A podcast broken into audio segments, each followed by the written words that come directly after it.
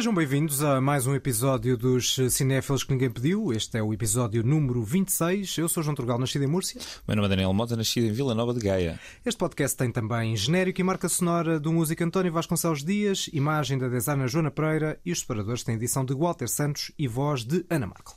Voltamos pela terceira vez a ter um convidado, neste caso, pela primeira vez, uma convidada. Vamos deixá-la apresentar-se. O meu nome é Edith Queiroz e nasci em Coimbra. Temos Coimbra, Múrcia e Gaia, três representações. Está, está bem representado bastante- aqui o espaço ibérico. É o mundo, não é? É verdade, exatamente. É o mundo, o mundo ibérico, não é? Exato, o mundo ibérico. Ora sim. bem. Ora bem. Eh, Edith é, eh, para além de muito cinéfila, psicóloga. É e, verdade. portanto, vamos, vai servir para analisar também, com caráter científico, uma das. eh, Estou aqui para isso e para nada isso. mais. É exatamente isso que nós pretendemos para analisar um dos filmes mais aguardados deste verão. A novidade que ninguém pediu. Ora, a novidade que ninguém pediu neste caso é o novo filme de Alex Garland, chamado Man, e eh, uma das condições que nós tínhamos estabelecido é que tínhamos que ter uma convidada feminina, que não fazia sentido ser de outra maneira, não é? Sim, depois de ver este filme, acho que os dois tivemos essa conversa. Fiz, "Espera, este filme não faz sentido nenhum estarmos dois homens a discutir. Um... É um filme chamado Man, até poderia fazer sentido, né? Sermos dois homens a falar sobre ele. Isto. Mas depois de ver o filme, e não sendo muito spoiler acerca do que o filme é, que não é fácil, percebemos que é impossível e, e para fazer justiça ao que, ao que o filme fala e ao que o filme trata, temos que ter aqui uma, uma opinião feminina. É verdade. Finalmente. Cá está. A estreia, Edith Queiroz, a responsabilidade é muito grande de ser a primeira Sim, convidada. sim, eu estou, estou um pouco preocupada e espero corresponder às vossas expectativas. São altíssimas, atenção. É verdade, é verdade, altíssimas, altíssimas. Vamos falar não só deste filme, mas também do percurso de Alex Garland, eh, que já tem aqui pano para mangas para nós, verdade. para nós abordarmos. Este filme, eh, e se calhar pegando um bocadinho nesta, na, na lógica do masculino, feminino, e um certo misticismo que eh, o Alex Garland gosta de pôr nos seus filmes, neste caso está também associado ao mito de Adão e Eva. Apple from the garden? Y- Yeah, it was delicious. No, no, no, no. Mustn't do that. Forbidden fruit. Oh, God, sorry, I. I, I I'm joking.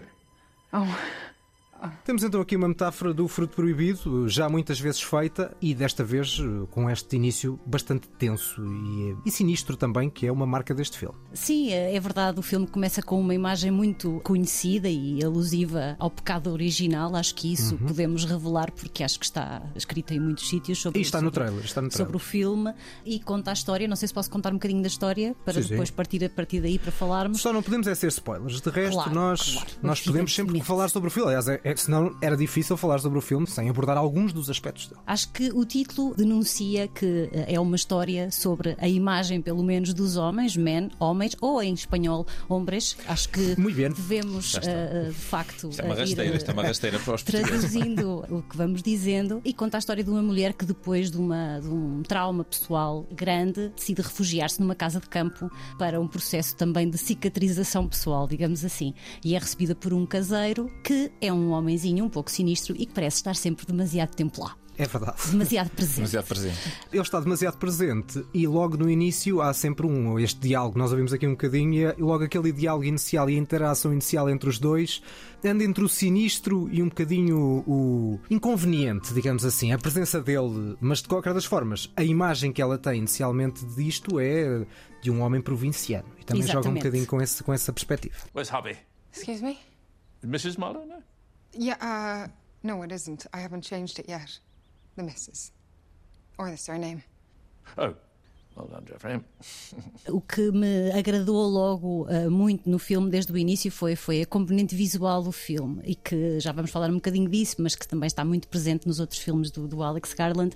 De facto, os ambientes serem muito bem filmados, serem muito bonitos. Há uma insistência do realizador na questão da natureza, isso é uma coisa que está presente em todas as obras dele, que é de facto muito flagrante e sempre muito bem filmada. E aqui também com uma dimensão de, de mistério e de envolvência eh, do próprio espectador naquilo que vai acontecer a seguir com esta mulher. Eu gostava de falar um bocadinho da atriz porque eu gosto muito da, da Jessie Buckley. O, o Mota vai partilhar amor contigo. Eu Vou mesmo Vai? partilhar. Pronto. Nunca há demasiada Jessie Buckley neste mundo, eu acho. É verdade, eu vi poucas coisas com ela e todas as coisas que vi gostei imenso. Acho que ela tem assim um semblante muito específico que dá assim uma ideia de uma rapariguinha com uma alma antiga. E que é uma, uma ideia com a qual eu me identifico muito, apesar da minha idade avançada. É? ela ser uma mulher com um aspecto relativamente frágil, uma mulher ainda jovem, mas depois ter assim um tom de voz e uma postura que remete para alguma sabedoria, para alguma maturidade. Eu acho que ela empresta isso, se calhar por acaso, eh, aos papéis que ela tem feito e acho que aqui também. Se bem que eu não acho que a personagem faça justiça à atriz. Acho que a atriz Ok. faz muita É justiça subutilizada. ao papel, mas acho que não acho que a personagem faça justiça à atriz. Acho que é uma personagem ah, definida ao longo do filme todo por ah, traços muito específicos da sua condição e da sua história, neste caso o trauma que ela viveu. É uma mulher que está à procura de uma redenção, que está à procura de uma cura, que está à procura de se salvar de uma tragédia pessoal e nós não sabemos a que é que ela vai regressar quando essa salvação ocorrer, porque nós não sabemos nada dela. Só sabemos que ela teve aquele trauma pessoal Certo. e é uma pena. Mas eu acho que isso também faz parte da aura de mistério do próprio filme. Nós não sabemos muito sobre ela e também não sabemos muito o que é que está a acontecer efetivamente e o que é que está apenas e só na imaginação da própria personagem. Certo. Mas deixa-me só pegar na tua deixa da, da Jessie Buckley para dizer que eu tenho vontade de ver a Jessie Buckley. Eu gosto muito dos filmes que vi com ela, o Tudo Acaba Agora e, eu, e, eu, e a Filha Perdida. Nesses dois filmes, tal como aqui, ela faz de uma pessoa atormentada. Gostava de ver a Jessie Buckley a fazer de ver feliz, João. Exatamente, a fazer um papel de, de uma. Não, não diria uma comédia romântica, mas, mas num outro tipo de papel diferente, um bocadinho para ver a versatilidade. Neste registro eu gosto muito, do- gosto muito dela, sem dúvida. Sim, sim, ela é ótima e tem aquela arma e o sofredor, mas ao mesmo tempo em domínio das suas emoções e da sua condição de sofrimento. Eu acho que ela empresta isso, tem a ver com o semblante dela, com a voz dela e, obviamente, com o talento dela e depois como ela interpreta os papéis que são escritos para ela, mas, mas eh, ela tem isso e eu gosto muito. Depois, o que é que de facto também me chamou a atenção? O filme tem sido descrito eh, de uma forma muito insistente como sendo um filme sobre a masculinidade tóxica. Está e escrito é. em todo lado, portanto, nós, também. nós podemos eh, dizer isto aqui sem chatear, spoilers, sem spoilers. chatear Certo. ninguém. Realmente há aqui uma metáfora à masculinidade tóxica em que ela tem a oportunidade ao longo do filme de expressar e de sentir uma série de coisas que de alguma forma estão relacionadas com este trauma que ela viveu Uhum. e que têm a ver com a forma como ela é tratada pelo sexo masculino e como os homens, de uma forma geral, tratam as mulheres. Sim, Eh, acho Eu acho que há dizer- pouco de metáfora nisto, porque eh, na verdade depois há uma série de coisas que são bastante diretas e acho que não é preciso ler eh, grandes explicações sobre o filme para perceber eh, aquilo que se está de facto a passar. Há ali uma masculinidade que a rodeia que é uma espécie de cerco à figura feminina, Certo. em que há uma série de abusos, de agressões, que são atos sentidos como violentos, quer pela personagem, quer pela maioria das mulheres. Em cenas como esta. I'm so sorry, Miss Marlowe. No, it's not your fault, Jeffrey. It must have been awful for you. It was, but they have him now. So, Adam had to release the bugger about an hour ago. what? You released him. Yeah, yeah I had to let him go. Why? Aí está uma cena, uma das cenas muito marcantes desse aspecto, em que nós vamos percebendo, esta é uma cena no bar, uma das cenas talvez mais fortes do filme, em que vamos percebendo um bocadinho que há ali algo que também ultrapassa, digamos, o mundo terreno. Tá, estás assim. mesmo a, dan- a dançar à volta do spoiler. Eu não é, estou a João? tentar dançar. Tudo Para Pois. tentar não falar sobre, É isso, sobre é um isso. ponto muito fulcral para perceber o que é que é o filme, o que é que o filme quer dizer. verdade. Sim, o, o pouco que comentámos sobre o filme antes de estarmos aqui, porque isto ninguém sabe o que é que ninguém Nada. pensa. Nós nunca é fazemos isso, inacreditável. exatamente. Nada. Mas o pouco que comentámos acerca do filme, um dos comentários que fiz foi precisamente esse. Eu tenho muita, muita dificuldade em falar sobre este filme sem eh, resvalar para o spoiler. Por acaso é uma coisa curiosa que eu acho que isso é recorrente em todos os filmes do Alex Garland. Ou seja, eu por acaso sou bastante fã de todos os filmes que ele fez antes, tanto Annihilation como Ex Machina, e gostei muito de uma série que ele fez que é o Devs. E todos eles têm esta aura constante do início ao fim de mistério, não sabemos bem o que é que vai acontecer. E ele, isso ele faz muito bem, tanto com o uso da fotografia, como te falaste há pouco, como com o uso da, da própria música, neste caso aqui de novo a colaborar com o Geoff Barrow do Sport Shed.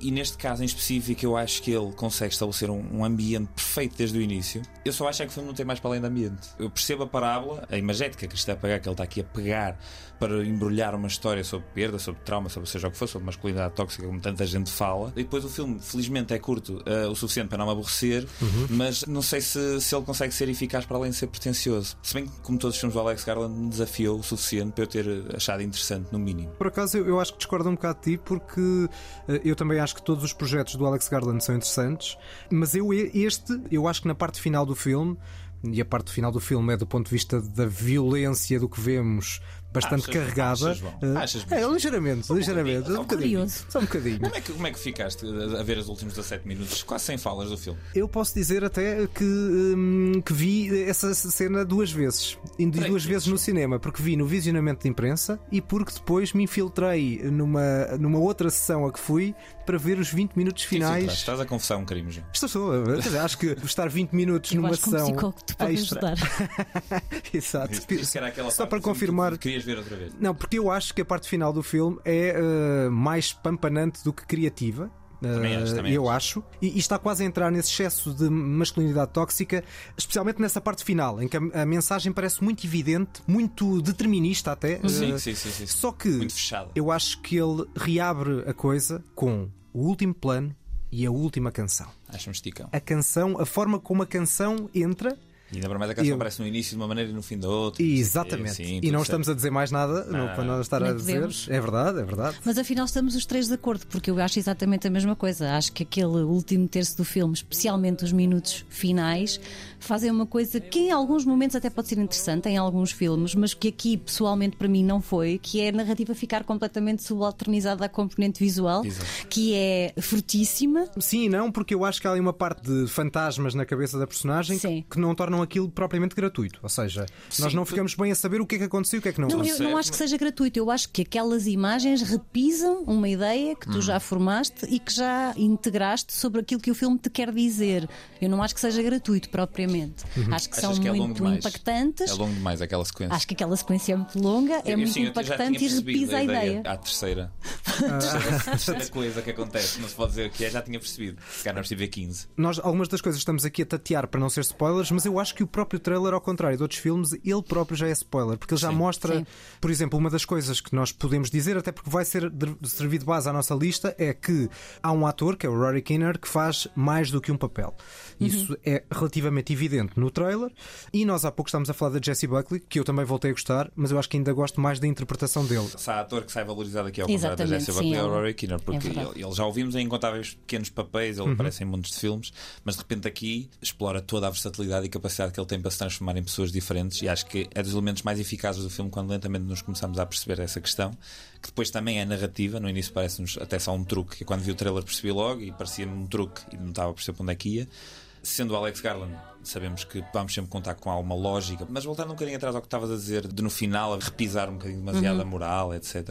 Todos os, filmes do Alex Garland, a personagem central, Sempre uma mulher, que é muito sempre uma mulher, que é exato, isso que eu ia interessante, dizer. não é? Mas Há eu aquele acho que nesse filme, com- eu não sei se ele não foi longe demais. Eu Eh, acho que ele foi longe demais, deixa-me dizer-vos, no Aniquilação. Eu acho que, por acaso, quer no Aniquilação, quer no de. Devs, Eu acho que este aqui é que está muito visto de fora. Eu acho que ele quebra muito na parte final da maior parte dos filmes, exceto no Ex Machina, que para mim é, continua a ser claramente o melhor filme do Alex E Garland. pronto, mais uma vez de acordo, o Ex Machina também é o melhor filme para mim. Não sei. Ah, e Eu agora? gostei muito do Annihilation. Eu- eu- Eu também gostei, também gostei. Eu, por acaso, olha- dos três, acho que gosto mais do Ex Machina. Eu não só acho que o Aniquilação, uma dada altura, já me parece um bocadinho Arrival Série B, eh, Ei, na forma como o filme. É logo Como nomes às pessoas. Como aquela parte visual final. Mas ah, aquela banda sonora final, aquela sequência final. É pá, mas aquilo em termos visuais quase me parece que estou a ver um bocadinho a animação do Windows numa, Nem quando vou- o ecrã está Vou suspenso. parar imediatamente esta conversa e te vou deixar continuar.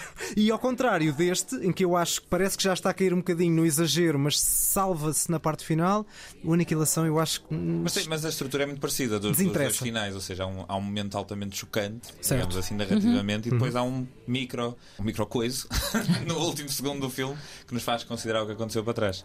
Este final é um bocadinho mais aberto do que nos filmes anteriores. Aliás, ele é o primeiro a admitir em entrevistas que isto Certo. está aberto à interpretação. Há inclusivamente uma interação da, da personagem da Jessie Buckley com uma personagem que só aparece no fim, que é mais uma porta para uma interpretação. Presumo que estás a falar da amiga. Estou a falar da amiga, exatamente.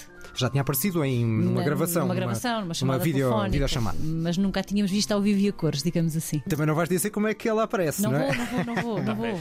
Vocês não têm fé nenhuma em Acho, mim acho, para. acho que nunca fizemos uma crítica tão difícil de dançar ao É, mas eu vi É logo, muito era mesmo é difícil, muito mesmo. difícil. Mas isto para dizer que eu pessoalmente, embora esta questão dos, dos finais abertos possa ter o seu interesse, eu aqui neste caso senti falta que o realizador fosse um bocadinho mais incisivo nas suas intenções. Uhum. Senti falta Concreto, que ele desenhasse concreto. melhor esta personagem, porque eu gostaria de saber mais sobre ela para saber quais seriam as intenções dela pós-cura, digamos assim. De onde é que aquela personagem veio e para onde é que aquela personagem Eu poderia até- ir. Sim, até é mais para onde é que ela vai. Porque as cenas que antecedem a sequência principal do filme, ou seja, os flashbacks que vamos ter ao longo do filme, são cenas extremamente fortes e violentas. Aliás, foi a ver essas cenas que eu pensei, a perspectiva masculina, a nossa perspectiva masculina, minha e tua, João, é limitada. Felizmente nunca tive numa situação daquelas, nem perto, nem nunca provoquei uma situação daquelas. Mas eu acho que o filme realmente não é incisivo o suficiente, como tu estás a dizer, Edith. E a dada altura eu cheguei ao fim e pensei, bom, o que este filme está a dizer é que os homens são todos iguais. Exatamente. É, mas depois no final isso tudo, isso tudo vai ao ar. Eu acho que não é nada disso. O final traz um toque de esperança Nos homens, nos homens, na humanidade de uma forma mais vasta e não se esqueçam o fator da canção, tal e qual ela está colocada na última parte Que final pena do filme. Ah. Por coisas. contraponto com É a canção. canção, E já agora que canção é? A canção da primeira parte do filme é esta e é uma bela canção country dos anos 70. Love is the opening door. Love is what we came here for. No one could offer you more. Do you know what I mean? Have your eyes really? Que bonito, João. Chama-lhe country, mas na verdade devia chamar folk, que isto é esta música Love Song de Leslie Duncan. Lá está, há amor aqui. Ah, amor aqui, e como toda Também a há ironia, sabe, não é? Também há Pois. muita ironia e, como diz o Woody Allen, o amor é provavelmente a resposta. Mas eh, pode não ser, Sim. nem sempre é. Eu, eu senti falta de uma maior definição. Uma das coisas, por exemplo, não se percebe muito bem, ou seja, sabemos que esta personagem está a lidar com traumas, mas há também aqui uma dose de culpa associada e que Uhum. depois é alimentada também por eh, várias circunstâncias e vários personagens com que ela Outro, se outro aspecto, cruza. outro aspecto em que Ah. o trailer revela em demasia. Sim, Sim. concordo. E de alguma forma é um filme que, do meu ponto de vista, também poderia ser visto como uma parábola sobre as fases do luto, se vocês quiserem. E o luto aqui pode ser de uma forma, pode ser visto de uma forma direta ou de uma forma figurada. Claro. Como se ultrapassa uma perda. E desse ponto de vista é muitíssimo focado na fase da culpa, embora também aborde as outras fases, Uhum. mas muitíssimo focado e excessivamente focado na fase da culpa. O Aniquilação também era um pouco já sobre isso, sobre a questão da autodestruição, não é? E Um Uhum. Exatamente. certo impulso de autodestruição que existe nos seres humanos. E por acaso eu acho que na simplicidade que este filme tem, eu acho que ele acaba por ser mais eh, concreto, é curioso que temos esta divergência, do que o Aniquilação, que eu acho que acaba por andar ali nos caminhos um pouco labirínticos para não chegar a grande lado. E, e há aqui um aspecto que nós ainda não falámos, coloquei aqui um pouco no certo da canção, que continuamos a ouvir em fundo, mas para além da questão desta canção inicial e depois da canção final, eu acho que o filme tem uma belíssima estrutura sonora e uma grande verdade, cena sim. e uma grande cena numa gruta, Isabel. onde temos um tratamento do som que está aqui apresentado.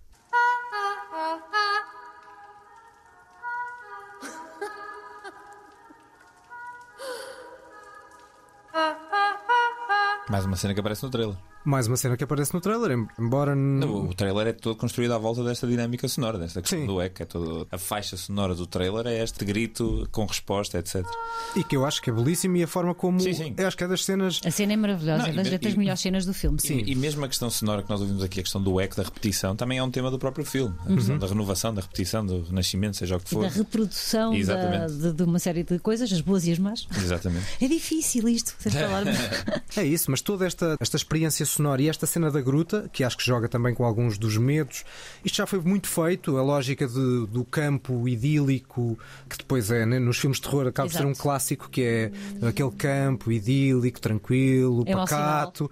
E depois, na verdade, Desconfiar. desconfiar, e depois não é nada disso. Eu nunca passo férias nestas casas. Exatamente. A casa parece a saída de um conto dos irmãos Grima. É Tudo verdade. ali, todos os pequenos detalhes, a decoração, a cor. O filme todo está muito bem trabalhado, mas lá está. Para mim, passou-me no fim como um exercício de género muito interessante, muito bem feito. Mas não acho que não vai longe o suficiente. Não sei se falta perspectiva. Não sei se o filme ter sido gravado em tempos de Covid também não influenciou um bocado os recursos muito limitados do filme, se bem que depois acaba por quase dar a volta e ser um, dos recursos narrativos do próprio filme. Mas soube- soube-me a pouco e cheguei ao fim do filme com o queixo no chão por causa dos últimos 17 minutos. Não vi o filme por mais nada, vejam pelos últimos 17 minutos, porque Certo. de repente o Cronenberg entrou ali e fez um filme. Eu acho que isto supera qualquer coisa que o Cronenberg tenha feito Não sei assim se de supera, repente. mas igual. Sim, hum, sim. pode equiparar-se num certo exagero que eu também não gosto no Cronenberg. Mas, mas lá está, no escusas de, ofender.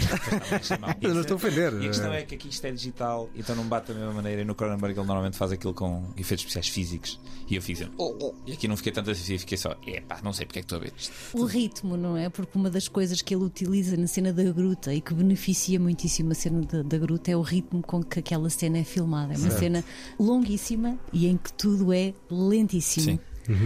Isso é quase a marca dele, né? É, é uma marca Alex dele, Garland. exatamente, exatamente. E vê-se especialmente bem, do meu ponto de vista, no, no Ex Machina, mais até do que no, no Aniquilação. Como é que se diz Aniquilação em espanhol? Aniquilación. Ah, obrigado. Inventaste, inventaste agora, né? Inventaste claramente E agora. até porque também não sei qual é a tradução do filme em, em castelhano. Pois. Está. E depois no- na, na- na cena final mantém-se essa eh, lógica do ritmo muito, muito, muito lento, mas com imagens que te impactam de uma maneira completamente diferente. Mas lá está, é a criação. E admito o exagero, É a, e cri- admito o é a exagero. criação do ambiente. O Alex Garland isso faz muito, muito bem. E estamos aqui a falar dos filmes, e deve ser lento do início ao fim, mas é uma série que eu consumi com muito prazer, porque as- todas as cenas estavam extremamente bem pensadas, bem coladas umas com as outras. E é daquelas séries que é feita do início ao fim por um realizador, no fundo é um filme de 8 horas. Ah, e acho uma série bem. muito, muito interessante. Já sabes que eu gosto que digas isso, porque para mim as séries também são filmes longos. e Depende da está série. mesmo a começar a ver o Devs, não podem. Sim, sim. Ok. O Devs, podemos dizer que tem um, para mim, tem um clímax a uma dada altura, depois uh, quebra bastante na parte final. Acho que o Alex Alex Garland, Garland- no Ex Machina consegue construir uma coisa com princípio, meio e fim bastante sólida, com cenas magníficas, eu acho que há, Uhum. há nos filmes todos, mas esse é o único que é totalmente sólido do início ao fim. Todos os outros, eu acho que têm pontos fracos, Concordo. mas continua a ser um realizador muito interessante e Sim. para continuarmos a seguir.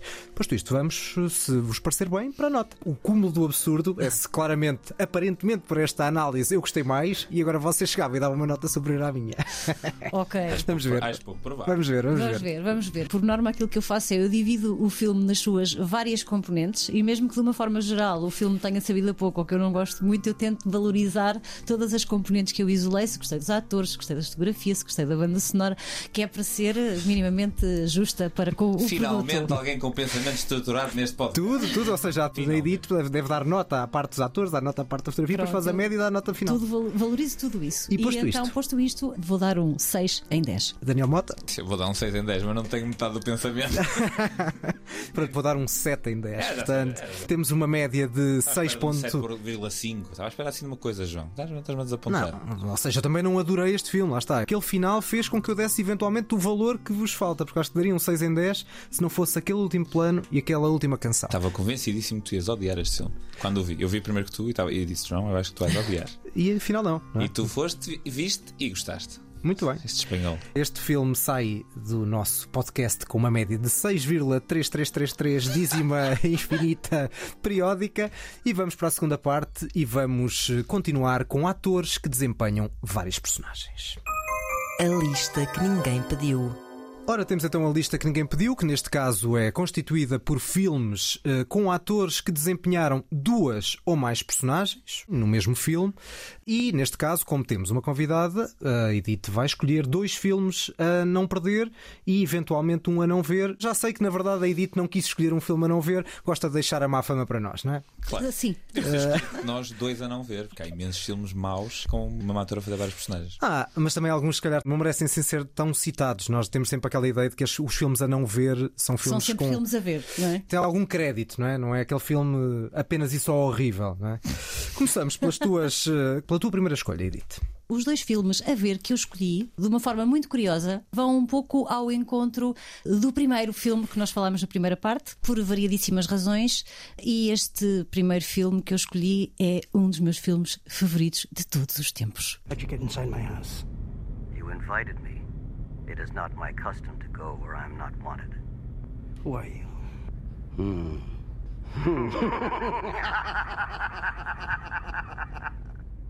Give me back my phone. It's been a pleasure talking to you. João, sabes qual é? É por acaso de um dos realizadores norte-americanos mais famosos de sempre. Para mim, sim. É pior. Por momentos achava que pudesse ser de um certo senhor cujo último filme tinha a Nicole Kidman e o Tom Cruise. Não. Não, mas não. é. Do Não. Kubrick. Do Kubrick. Não, Não, senhor. não é Kubrick. Não, senhor. não Não sei se querem continuar. Não, não, não tenho mais nenhuma ideia. Não tenho mais, Mais uma pista, preciso mais uma pista. Mais de, uma de- de pista? que década? É da década de 90, mais especificamente 1997. Aspectos de costume. Não, não, aspectos de costume. Convinha não ser Não, os era suspeitos do spoiler. costume, porque isso era spoiler máximo. Era spoiler gigante. Se bem que não são duas personagens, mas pronto. Ah, pois, pois. É o ah, Face-Off? Não, não é o Face-Off. Não, Podia não. ser o Não, não, Face-Off. podia ser o Isso É Face-Off. um grande filme. Ah, não sei, Edith Panda. Também estamos a nada. tão mal. Se calhar não vimos. Viram de certeza absoluta, estamos a falar de Lost Highway, Estrada Perdida, Ah. Não ou ah, na língua de João vi. Trugal, Caminho Perdido, Muito bem. ah, de David Lynch. Tu não viste? Eu também não vi. Eu também não vi. Vocês não Não vi. Não filme? vimos, não. Uma altura fartei-me da- das bizarrias do David Lynch. deste podcast, que não posso conviver com estas pessoas. Como é que é possível? Conseguimos expulsar o primeiro convidado. É verdade. Pois olhem, este é um dos, dos, dos meus filmes favoritos. Eu vi várias coisas do David Lynch antes de ver este filme e, e já gostava muito do David Lynch, mas quando vi este filme decidi que, em definitivo, o David Lynch era um dos meus realizadores. É um filme com o Bill Pullman e com a Patricia Arquette, entre, entre outros atores, e tem uma estrutura muito particular e muito frequente nos filmes do David Lynch, nomeadamente uma desconstrução muito interessante da noção de tempo. Portanto, o filme tem uma estrutura eh, narrativa eh, circular, O filme tem estrutura narrativa? tem uma Isso é- estrutura isso é narrativa. surpreendente. Já Tem isso uma, me surpreende. tem uma estrutura narrativa, eu até vos posso dizer que andei durante vários anos a discutir o filme, assim em debates, e até debates com gente importante do cinema lá em Coimbra e tudo, porque eu acho que é um filme que se presta muito a isso, mas na verdade tem uma história muito simples. Conta a história de um saxofonista eh, extremamente inseguro e desconfiado em relação à, à, à esposa. Ele suspeita que ela lhe é infiel, ao mesmo tempo, obviamente, que a vida deles é pontuada por acontecimentos estranhos, porque é um filme do David Lynch, então neste caso começam a aparecer uns vídeos à porta de casa dele em que a casa deles é filmada, portanto há aqui uma sensação de que eles estão a ser vigiados e um dia ela aparece morta. E ele acorda na prisão, transformado numa outra pessoa. Não sei se posso dizer Giro. mais nesta segunda fase. Nós não vimos o filme, portanto não fazemos ideia se podes ou não. Fica ao teu critério. Pois, eu, eu não quero estar a estragar-vos o filme. Eu gostava muito de discutir o filme aqui. Acho que podemos deixar isso para. Quando vocês virem o filme. É, não fazemos- Tens de fazer um episódio especial. Exatamente. Fazemos um episódio especial. Aqui o papel duplo é um papel da Patrícia Arquette, que ah, é a esposa da personagem do, do Bill Pullman, quando o filme começa, e que depois, durante o filme, se transforma, por artes mágicas ou não tanto, numa outra mulher. À semelhança do que acontece no Man, que estávamos a falar da primeira parte, há aqui um processo psicológico que explicará hum, esta transformação da personagem masculina numa outra personagem. Claro que o filme tem muito aquela aura dos filmes do David Lynch, que parece que está tudo a passar-se num sonho e num ambiente muito onírico, mas que a psicologia também poderia explicar o que estaria a passar ali, que uma pessoa quando é presa e quando sofre um trauma, poderá eventualmente acontecer um fenómeno psicológico que nós chamamos de amnésia dis- dissociativa. Como diz? Amnésia dissociativa. Muito e bem. ele esquece de vários elementos do incidente que provocaram o trauma. O- É um mecanismo protetor que faz com que a pessoa fique livre, pelo menos temporariamente, das recordações do incidente que provocou o trauma. Os filmes do David Lynch também se prestam um pouco a essa lógica desta lista, ou seja, de haver Sim, personagens. O Daniel trouxe no último episódio o Mulholland Drive para uma outra lista Uhum. com outro contexto e que também podia calhar aqui, na verdade. Sim, sim. Tenho vontade de voltar a, a ir atrás e, e ver coisas que Eu não acho vi. que vale muito a pena. E mesmo esta questão do neo-noir, que foi um conceito com que eu contactei precisamente nesta altura, e de facto o David Lynch depois eh, tem, ao longo da filmografia dele, mantido este recurso aos elementos do noir, que eu acho que é muito, muito interessante e que enriquece muito os filmes dele. Depois, obviamente, a banda sonora também é uma componente eh, muito forte dos filmes Uhum. do David Lynch. Aqui, mais uma vez, a, a banda sonora é do Angelo Badalamenti, mas depois mas depois também com uma grande coletânea de canções fortíssimas, um filme também sobre trauma, também sobre superação, como o Man, mas bastante mais intrincado e bastante mais bizarro, apesar de tudo. Ima- Imagino que seja bastante mais intrincado, isso certamente. Vamos para a tua única escolha, Daniel Mota, porque a nossa convidada tem direito a duas escolhas, mas nós reduzimos as nossas Ah, para uma só. bem. O meu primeiro filme é sobre filmes. Sobre fazer filmes. If you can't find that stuff in life, then you, my friend, don't know crap about life. And why the fuck are you wasting my two precious hours with your movie? I don't have any use for it. I don't have any bloody use for it. Okay, thanks. Tens alguma ideia, Edith?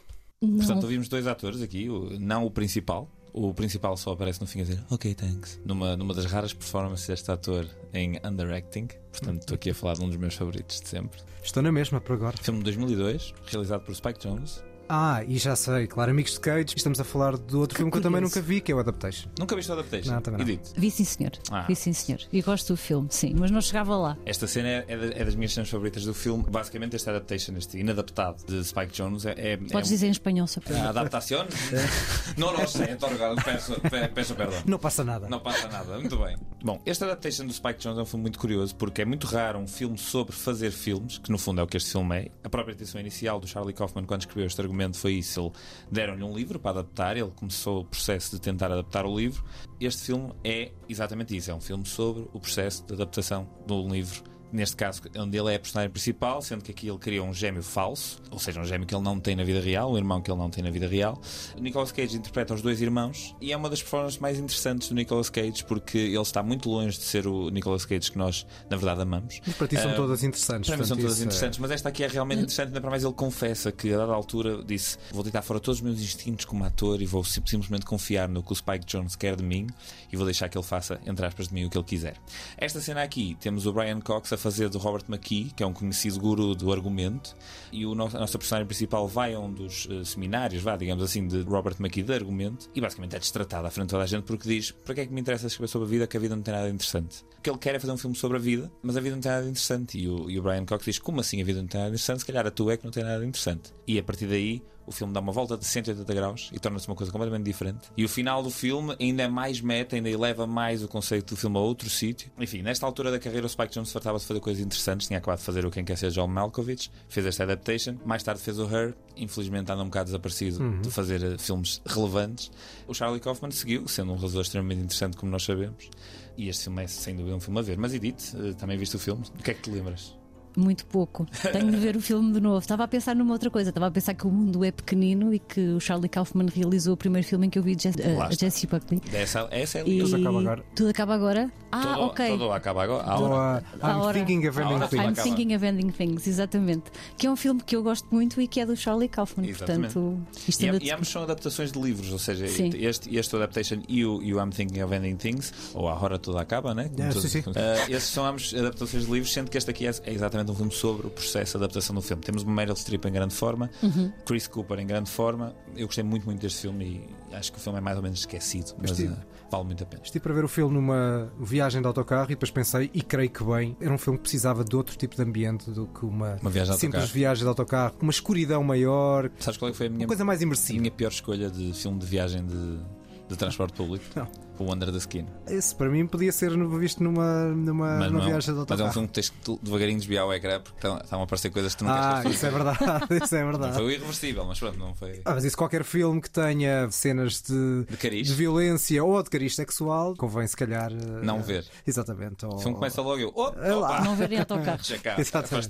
Bom, vamos para a minha escolha a não perder e esta vocês vão acertar em segundos porque é facílimo, é um clássico. Não podia deixar de trazer um dos filmes da minha vida e da vida de muita gente. Dictators free themselves, but they enslave the people. Now let us fight to fulfill that promise. Let us fight to free the world, to do away with national barriers, to do away with greed, with hate and intolerance. Let us fight for a world of reason, a world where science and progress will lead to all men's happiness. Soldiers, in the name of democracy, let us all unite! Entonces, Então, João, como é Eu- que se diz isto em espanhol? Queres tentar, Edith? Eu tenho medo, depois pode não ser e fico com vergonha. avança. não, não, avança aí, avança aí sem medo. É, é o que tu estás a pensar. É o grande ditador? É o grande ditador, exatamente. Não sei dizer na tua língua, peço imensa desculpa. Ah, mas também não quero estar a sobrecarregar os nossos ouvintes com os títulos em espanhol, não é? Eu vou fazer isso até o fim do programa.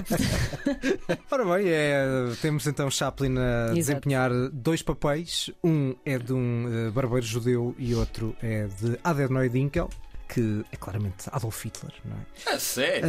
Ah, pois, demorámos a ouvir a voz de Chaplin, mas quando a ouvimos, ainda veio a tempo de fazer um dos filmes da vida de muita gente. Neste caso, eu não tive qualquer tipo de problema em trazer o discurso final, não só porque ele é muito partilhado, mas isso. também porque não retira experiência, não retira nada a quem for ver o filme agora e nunca o tenha visto.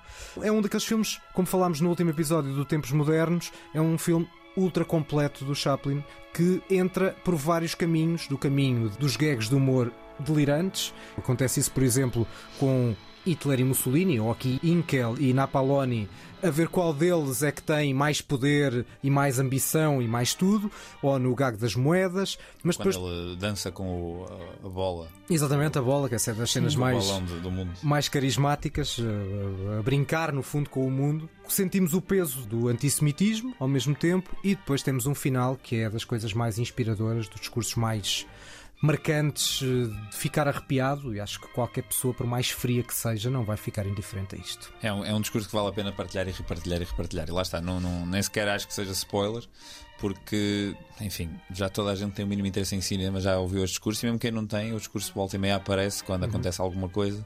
É um discurso inspiradíssimo, sem ser bacoque, sem ser redundante, é, é muito bem escrito e o filme é excelente. Este filme eu acho que seria brilhante na mesma, seria de certeza se tivesse sido feito de 45 em diante, 1945, mas tem um aspecto extra, é que foi feito em 1940, quando a ascensão do nazismo parecia mais ou menos imparável.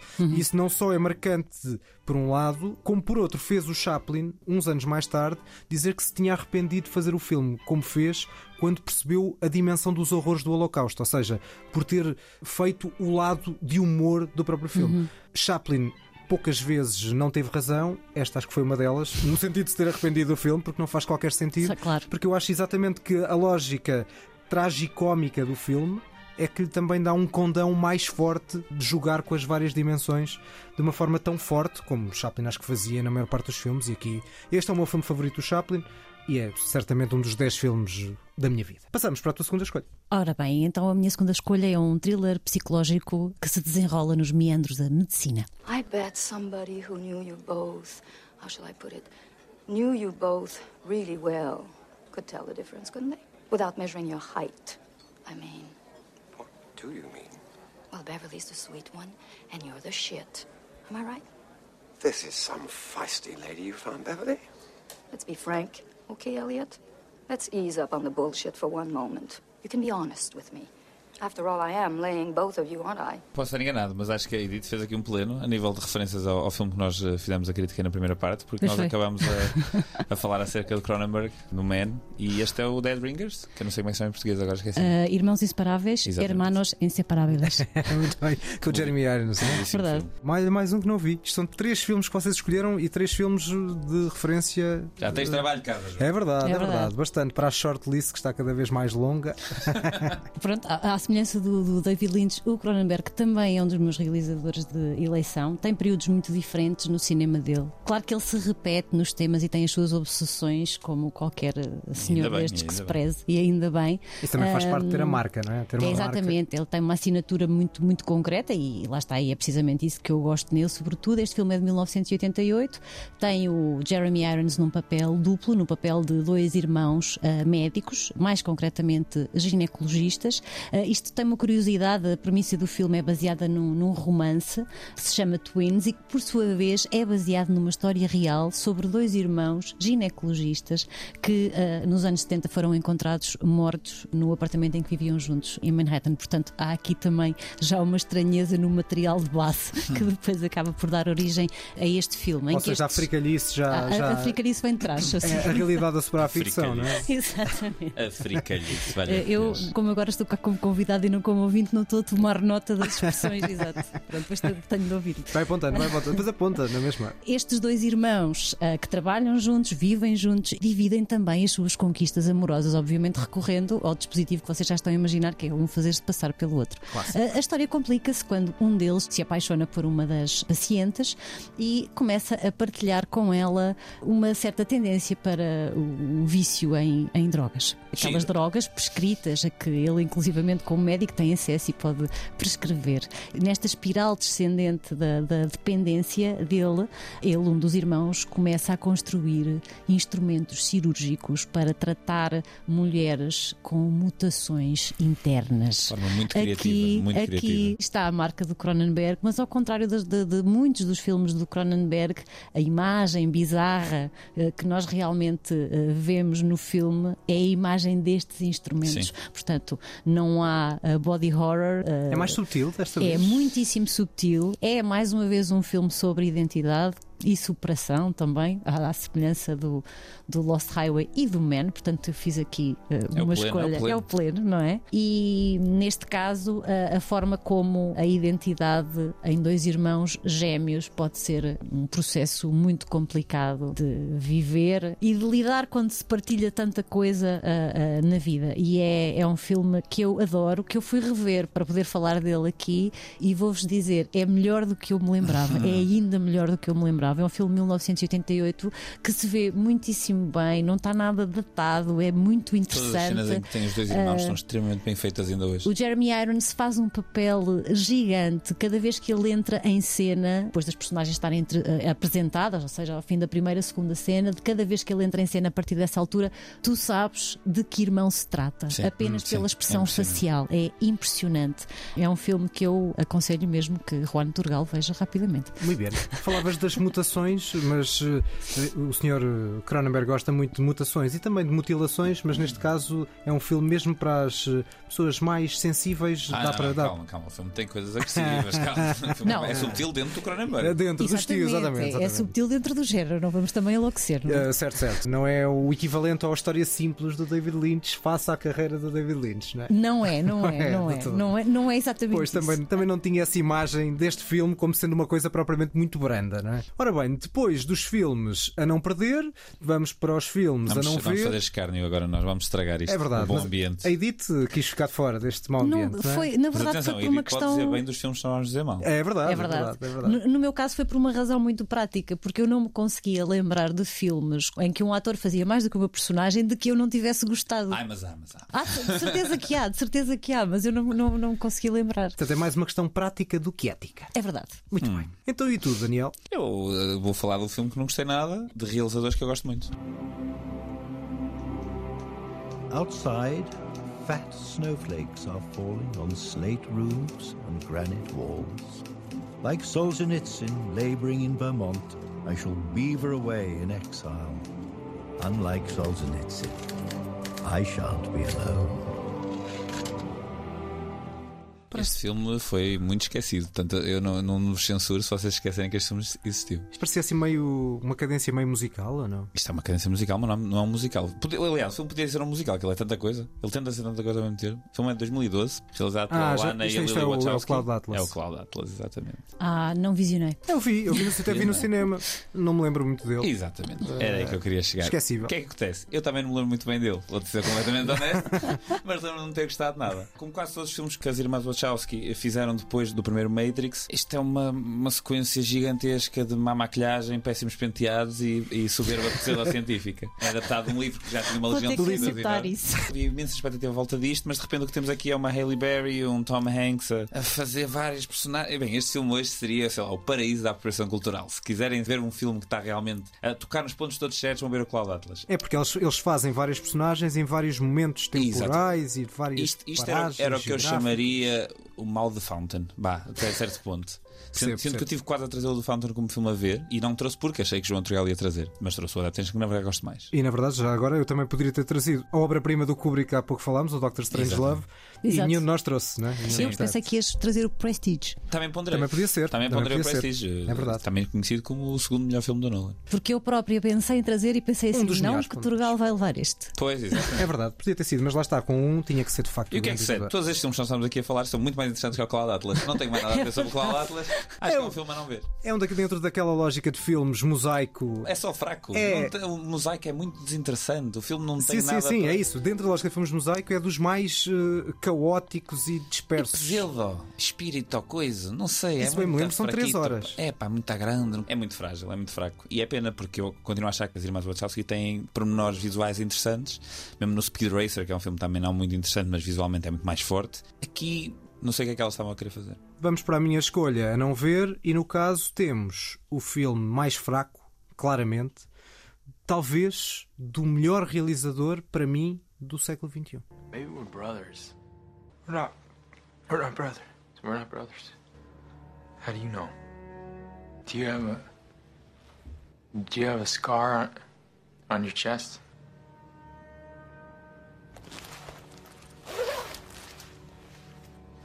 This one? Isto é o Enemy.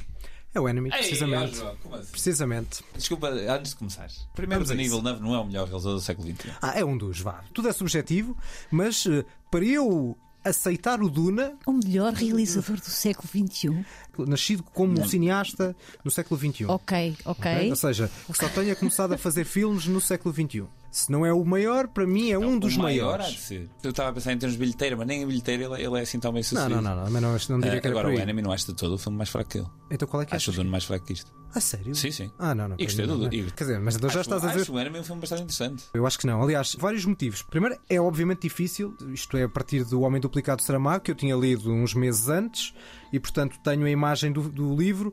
Talvez a minha impressão não fosse tão negativa se não tivesse lido o livro, mas não há nada a Mas fazer a tanto partir quanto eu daí. tenho ideia, o filme parte. É muito tenue a adaptação, não é uma coisa muito evidente. Não, não é, mas a premissa é a mesma e, e a essência do filme é, é quase toda igual. Lá Ou está seja, mais um filme que eu vi em, em transportes públicos. Também vi num comboio. lá está, porque se calhar é por isso é que não achaste tão mal, se calhar estavas distraído. Estavas distraído, não é? Se calhar Mas, não, eu gostei bastante do filme. Divertiu-me bastante. Divertiu Divertiu-me. É pá, olha, isso é- então o último plano deste filme matou-me. Ah, pois, olha, sabes, uh, estamos a falar do Jake Gyllenhaal e eu prefiro o Jake Gyllenhaal a ver coelhos do que aquele bicho. que É, ele pá, nada. Ah, Foi uma pescadela de olhos ao. Ao Donnie Darko. Ao Donnie- Ao Donnie Darko, Exatamente, como bem. não? Sim, Como é não? não? Não, não, nem pensar nisso. Ah, e a propósito disso, essa é uma das piores partes do filme porque o final do livro tem um toque de gênio. E não sei porquê, o Denis Villeneuve decidiu que toca de arrumar com esse final e meter ali uma bizarria meio grotesca só porque sim. E é literalmente só porque sim, porque não tem rigorosamente nada a ver com o final do livro. E também há outra parte do livro que, evidentemente, ele não consegue sacar, eh, não consegue sacar toda aquela verborreia genial que o Saramago tem, aquela escrita que é delirante, muito surrealista. Ele não consegue fazer aqui, naturalmente, não há, não há problema nenhum. O problema é que olha, que eu até faz. acho que visualmente é dos filmes mais interessantes do Villeneuve. Pois nem isso eu acho, porque talvez também por tendo em ponto de partida ao livro, é um filme com muita carga, muito sério, com aquela fotografia sépia que eu acho que estraga completamente a essência irónica, sarcástica que o Saramago construiu no, no Homem Duplicado. Pois, Para eu, não, eu não perceber. tendo lido o livro, eu não consigo Para- ei. fazer essa comparação. Pronto, é isso. Ah, ah, mas lá está, é, é- isso é daquelas coisas que é inevitável. Ou seja, se calhar se eu, se eu não tivesse lido o livro, provavelmente tinha uma opinião mais positiva sobre, sobre o filme. É inevitável. Eu acho que é difícil adaptar Saramago, mas por acaso, curiosamente, o, o melhor adaptação de Saramago que eu vi até é de um realizador português, que é o Anda Morte de Ricardo Reis, pelo João Botelho. É Recomenda? eu recomendo. Acho que é um filme bastante simples, dentro de. Naturalmente está, está a reconstruir Lisboa e limita muito os decors por causa disso, eh, para não cair no ridículo, não é? Naturalmente. Faz uma coisa a preto e branco forte, mantém o humor do Saramago. Acho que é um objeto cinematográfico muito interessante. Ok. Gostava muito de ver um dos realizadores também favoritos da Edith a fazê-lo, mas acho que já não vai acontecer. Ver um Woody Allen a adaptar um livro de Saramago era capaz de ser uma Bem. experiência bastante delirante. Sem Delirante dúvida. é a palavra. Estavas a dizer que ele é o melhor realizador do século XXI. Eu estava só aqui a, a olhar para os filmes Já foste, João. dele e achar curiosa essa tua afirmação. É verdade, porque mesmo. Eu adoro o Arrival, por exemplo. Eu adoro Também, Arrival, também, adoro também. Prisoners, É verdade. adoro Incendies e mesmo os filmes que me dizem menos são filmes que eu noto um aspectos interessantes, que é o Blade Runner e o, e o Duna, porque é um estilo que não me diz nada, mas mesmo dentro do estilo que não me diz nada, eu acho que ele tem uma marca visual interessante aí que eu não consigo encontrar aqui neste Enemy. Mas pronto, voltava à história do Woody Allen. A questão do Woody Allen é que era para te provocar um pouco, Edith. Eu Eu não sei precisava. responder a isso. Uh, não precisava do Woody Allen voltar a ser realizador e deixar de ser uh, carteiro. que É um homem que manda postais turísticos, Oh, como ele tem feito. Mas para que é que é como ele preciso tem entrar no, no, É a terceira vez que soltei. É a Não é? terceira vez. Acho é um bocadinho quase uh, lá para Alice dizer Pois que o Woody Allen se tornou um bocadinho uh, a mandar postais turísticos. Eu não é? acho que isso é bastante injusto. Fica aqui o desafio para vocês fazerem. Um uh, especial Woody Allen. Eventualmente uh, em dezembro, que penso que é o mês em que o Woody Allen faz anos, acho que vocês devem fazer um, um programa de homenagem ao Woody Allen. Porque o Woody Allen tem uma idade muitíssimo avançada. Eu não sei como é que será viver no mundo sem o Woody Allen. Podemos Um, fazer o. o- E, e- e penso muitas vezes nisso, penso muitas vezes nisso, sinceramente. Uh, e então acho que se deve fazer. Eu vou traduzir aquilo que o Mota ia dizer: é que podíamos fazer um destaque quando o senhor morrer, mas nós não queremos que ele morra tão cedo. Não queremos. Não queremos, não queremos, de todo. Vamos à revisão da, da matéria dada. Da matéria dada. da matéria dada quanto aos filmes a não perder. Edith, os teus. Filmes a ver temos Estrada Perdida, Lost Highway, Camino Perdido, de David Lynch, de 1997, e ainda Dead Ringers, Irmãos Inseparáveis ou Hermanos Inseparáveis. Eh, Peço desculpa pela minha pronúncia, Juan Turgal. Eu desculpo, eu desculpo. De David Cronenberg, realizada em 1988. Eu tenho o Adaptation inadaptado de 2002, realizado pelo Spike Jones. Inadaptado? Eu tenho o The Great Dictator, Grande Ditador, de Charlie Chaplin, de 1940. Estou a fazer de propósito para ser Estou o a único ver, a não dizer ver. os títulos em castelhano. não é? Juanito, porque é estou a, a humildade castelhana, assim, assim o indica. Claro, a claro, famosa. E quanto aos filmes eh, a não ver, Edith, tu eh, escapaste a essa? Daniel? Escapei. Eu tenho o Cloud Atlas, lá nuvem de Atlas, 2012, realizado por Lana e Lily Wachowski e Tom Tickwer. Eu tenho o Enemy, o Homem Duplicado, de Denis Villeneuve, de 2013. Edith, muito obrigado por esta presença. Obrigada eu. Fico muito, muito honrada. É uma grande honra. É uma grande honra. E já mesmo. apontaste aí mais umas expressões boas. eh, Não apontei durante o programa, mas vou ouvir o programa e depois vou apontar e acrescentar à minha grande lista. E espero que vocês me convidem outra vez e eu vou trazer a lista. Ah, sim. Muito bem. Fica, fica, o, Chamado episódio de humilhação. fica o desafio e nós por aqui vamos para as notas finais. O toca e foge que ninguém pediu. Ora, temos, eh, como costuma ser hábito na maior parte dos episódios, duas notas cada um. Primeiro tu. Eh, eu vou destacar aqui o filme Estrada Fora, o título original, eh, como o João faz sempre, Yade Kaki. Terrível. Nem sequer vou tentar Nada mal. adivinhar que este peça está certo. Filme realizado por Pana Panahi, filho de Jafar Panahi, que é realizador que está neste momento preso. Eu não sou conhecedor de cinema iraniano como tu és, João. Fui ver este filme com muita curiosidade, mas sem saber nada acerca dele.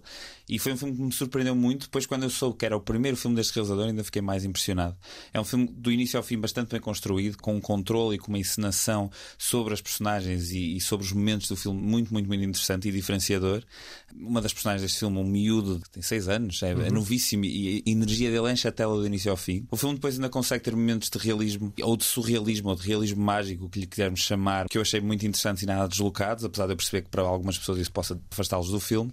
Mas acima de tudo é isso, é, um- é uma experiência muito diferenciadora de realização e é um realizador que se está a estrear, mas estreia-se logo com, com um filme que consegue não ser demasiado óbvio. Correndo o risco de ser censurado pelo governo iraniano, sendo que a crítica e a mensagem está completamente de lado do início ao fim.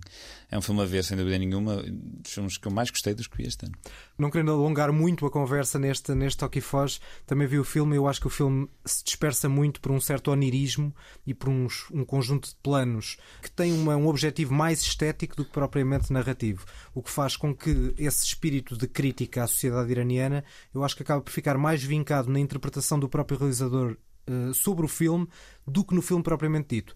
Dito isto, acho que o filme tem aspectos bastante marcantes, nomeadamente de- na parte inicial do filme, na forma como Sim. constrói toda aquela família desde o início e aquela ligação daquela família àquele carro e numa espécie de road movie. eh, Acho que de- o filme tem aspectos curiosos, mas nem de perto nem de longe fui, eh, estive tão encantado por ele como tu. Seguimos também pela Ásia. Eu trago Supai no Tsuma, filme. Ah, sei bem. Está bem. eh, filme japonês, eh, que em português se chama Mulher de um Espião, realizado por Kiyoshi Kurosawa, que, como o nome indica, É, é filho do. não sei. N- não tem nada a ver com Akira Kurosawa, era mesmo para tu estás a ach- a achar que tinha uma relação, Claro, claro, não tem relação familiar rigorosamente nenhuma com esse Kurosawa é grande tipo mestre. Silva, no Japão, Esse- né? Não sei se é, mas de qualquer das formas, neste Portugal caso, em Múrcia há imensos. Uh, e de facto é um filme realizado por este realizador mais associado aos filmes de terror. Uh, é a primeira vez que eu vejo um filme dele. Tinha um conjunto de filmes de terror com alguma popularidade. E também depois um filme mais dramático chamado Sonata de Tóquio, que também foi muito elogiado. Este é o primeiro que eu vejo e também não tem nada a ver com a linguagem de terror. Estamos na Segunda Guerra Mundial, é um drama quase melodrama uh, histórico e é um, uma espécie de jogo de aparências, ilusões e mentiras em torno das duas personagens principais, um diretor de um estúdio de cinema no Japão nos anos 40, durante a guerra, e a mulher dele. O argumentista é alguém que tu gostas bastante, ou pelo menos gostaste bastante, do Drive My Car, porque é o Uhum, Amaguchi, uhum. Sei Yuzuki bem. Yamaguchi. E curiosamente, não é, para, não é para implicar, até porque eu simpatizei com o Drive My Car, acho que talvez o pior deste filme. Talvez o pior deste filme até seja o argumento, porque tem ali uns twists um pouco absurdos, que mesmo que enquadráveis no contexto do absurdo da guerra, eu acho que eram um pouco escusados. Ainda assim, o filme venceu o prémio de melhor realização em Veneza e eu percebo porquê. Porque tem cenas muito bem filmadas, com um final muito bonito, meio sonhador e, acima de tudo, uma reflexão muito interessante sobre o papel do cinema. Tem grandes momentos aqui de cinema dentro do cinema e, de alguma forma, não só no Japão, mas de uma forma mais universal, o papel do cinema, quer como intervenção política, quer como, nestes momentos mais marcados pelo nacionalismo, o cinema pode ter um papel quase desculpabilizador de uma determinada realidade. O filme não tem uma interpretação óbvia e acho que é um filme muito interessante, que é capaz de passar um pouco despercebido, mas que, que vale bem a pena ser visto. Há cerca de filmes que podem passar despercebidos, mas tomando aqui uma- um caminho um pouco mais, como dizer, comercial, vi recentemente o filme Prey. Em português, Predador, a primeira presa. O que é que isto é? É uma espécie de um novo filme, uma prequela da saga Predador, que teve o seu primeiro filme em 1987, é a obra-prima de John McTiernan. Mesmo sem querer, eu acabei por ver todos os filmes do Predador. Não sei bem o que é que se passa. O segundo Predador, curiosamente, viu há pouco tempo e achei um filme muito mais interessante do que eu estava à espera. Ah, O Predadores, realizado alguns ali pelos anos 2000 e pouco, do Robert Rodrigues. Péssimo filme. E em 2018 eh, estava nos Estados Unidos e disse: Tenho que ver um filme nos Estados Unidos. Qual é que era o único filme que estava pronto para ver? Predador. Esse Mas realizado pelo Shane marxista, não é? Não sei bem, mas ne- neste caso aqui eu, eu comecei a ver imensas críticas positivas a este Prey e é realizado pelo Dan Trachtenberg, que é um realizador que antes fez um filme, um exercício de género que eu gostei muito, que foi o Ten Cloverfield Lane. E eu estou a ver este Prey com a expectativa de um filme divertido que me entretesse e com boas sequências de ação e não desiludeu. É isso mesmo. É um filme, para mim, é o melhor filme da saga Predador desde o primeiro. Um filme muito bem feito, eh, do início ao fim, sem nada de particularmente inovador, mas com aquilo que a gente quer de uma hora e quarenta de tiros e bombas e socos nas trombas. Entretenimento aceitável. Descartável. Ah, mas o primeiro Predador é melhor que aceitável. Mas estou a pensar que Não, desde este aqui, está, este aqui. está a um bom nível. É um bom nível. Um filme interessante. Eu fecho com um livro do mestre dos, dos críticos de Só para cinema. elevar outra vez o nível, né? Não, é, o- Seu. nós vamos a todas as paragens, quer das Opa! paragens mais intelectuais, Relaxa. quer as paragens mais do chavascal. Não é chavascal, João. Bom, eu fecho então com este livro chamado Muito Lá de Casa, um livro de João Bernardo da Costa, um conjunto de crónicas eh, escritas no Independente na transição dos anos 80 para os anos 90, em que ele presta homenagem. O Muito Lá de Casa eram os atores e atrizes que ele tinha quase uma relação sentimental muito próxima. E temos aqui textos sobre Ingrid Bergman, Gene Tierney, Marilyn Monroe, Joan Crawford, Bibi Anderson, Gary Cooper, Spencer Tracy ou Burt Lancaster. Portanto, há aqui um conjunto de grandes atores dos anos 30, 40, 50, 60, essencialmente por aí. O livro estabelece, lá está, essa proximidade idílica entre ele, crítico, e as grandes estrelas, por um lado, com alguns devaneios dele pelo meio, a relação dele e a forma como às vezes fala das atrizes. Tenho as minhas dúvidas que hoje não roçasse uma certa misoginia e não, se- não sei se não seria francamente cancelado, tenho algumas dúvidas. No entanto, ao mesmo tempo, ele tem uma, uma grande alma a escrever e é o crítico português por excelência. E nós, ao lermos este livro, tiramos uma série de eh, notas de filmes que nunca vimos, eh, mesmo que tenhamos visto muita coisa, porque ele certamente que viu mais, por mais que Sim, nós, sim, sim, é por mais que uma pessoa veja, ele terá visto sempre mais dessas décadas e, portanto, lá está, tiramos, olha, uma série de títulos para, para tal shortlist que está cada vez mais. Cada vez maior. São as despedidas deste eh, episódio dos uh, Cinéfilos que ninguém pediu. Como é hábito, sigam-nos no Facebook, Instagram, uh, mandem-nos mensagens, sempre a tal ideia de eh, vão críticas positivas, negativas. Nós estamos cá para receber tudo e até à próxima. Citando o grande Schwarzenegger no primeiro filme do Predador, If it bleeds, we can kill it.